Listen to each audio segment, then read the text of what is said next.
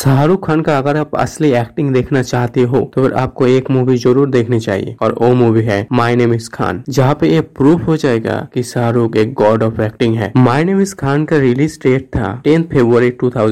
इस मूवी का बजट था फाइव करोड़ और इसका टोटल कलेक्शन हुआ था 285 करोड़ इस मूवी में दिखाया गया था की सोसाइटी में हर कोई गलत नहीं होता हमें किसी के साथ धर्म कास्ट रिलीजन लेके या फिर कलर को लेके भेदभाव नहीं करना चाहिए इस मूवी में शाहरुख एक बीमारी का का शिकार था और उस बीमारी का नाम है एस्पार सिंड्रोम जहाँ पे एक बात को बार बार रिपीट करके बोलते हैं जर्मनी में इस मूवी का एक एक टिकट का कीमत था सिक्सटी थाउजेंड रुपीज और कमाल की बात यह है कि सिर्फ पाँच सेकंड के अंदर सारे के सारे टिकट बिक गए थे इस मूवी का पॉपुलरिटी आप इस बात से लगा सकते हो कि दुनिया का सबसे बड़ा फिल्म डायरेक्टर जेम्स कैमरामैन ने खुद इस मूवी का तारीफ किया था और शाहरुख का भी तारीफ किया था